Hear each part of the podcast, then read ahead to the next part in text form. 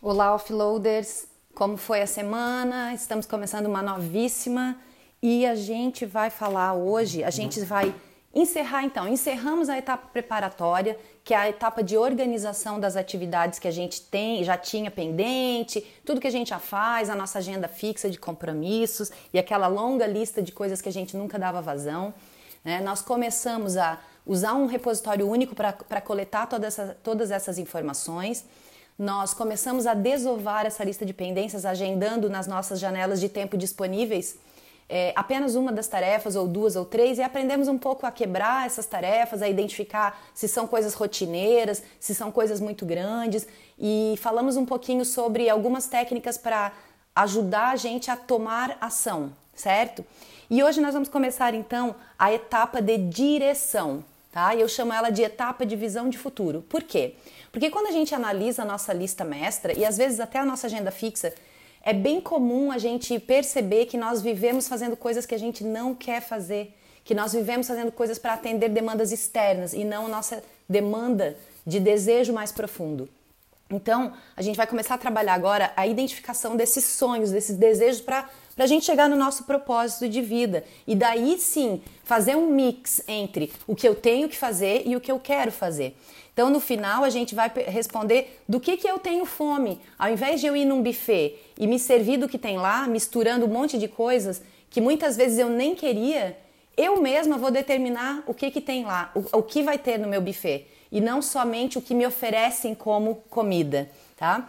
Então, nós vamos começar pensando o seguinte, nós vamos fazer, vou pedir para vocês fazerem uma lista, tá, de quais são os seus sonhos, aqueles tão grandes e tão ousados que você nem tem certeza se, se isso é possível, do maior para o menor, tá? Então faça aquele sonho impossível que você sempre teve, mas né, nunca nem tentou viabilizar porque ele é muito grande e vai descendo para um menorzinho, tá certo?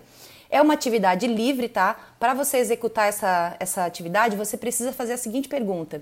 Se você não tivesse nenhuma restrição financeira ou nenhuma restrição de tempo, como que seria a sua vida? Como que você usaria o seu tempo? Aonde você moraria? Como que você geraria renda? Como seriam os seus dias, as suas noites? O que que você faria mais e o que que você faria menos? Como que seria o seu corpo, seus pensamentos, a sua disposição, a sua energia vital?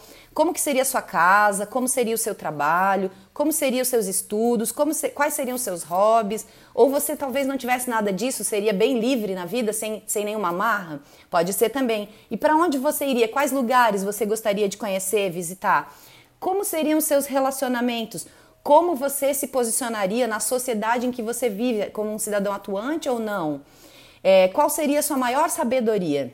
E aí você usa essas perguntas para elaborar uma lista de sonhos. Mesmo que eles pareçam impossíveis, tá? Faça essa sua lista. Os sonhos podem ser algo que você deseja fazer ou viver uma vez, ou mudanças no seu estilo de vida, que é algo permanente, né? Ou pode ser alguma coisa vinda da infância, que pode ser física ou metafísica, tá? Não há limitações para a lista dos sonhos, ok? Então, essa é a nossa atividade de hoje e nós vamos trabalhar amanhã e na terça um pouquinho mais dessa... continuar essa... essa esse exercício, para que na sequência a gente saia com a nossa visão do, de futuro, tá? Não sei se vocês lembram, né, que a gente tem... Por favor, coloquem isso no seu repositório, armazenem essa informação no, no seu repositório, então lá a gente já tem a lista mestra, a gente já tem a agenda fixa, a gente tem os nossos planos do dia seguinte, né, com, aquele, com os bullets, e agora a gente vai ter essa lista de sonhos, tá?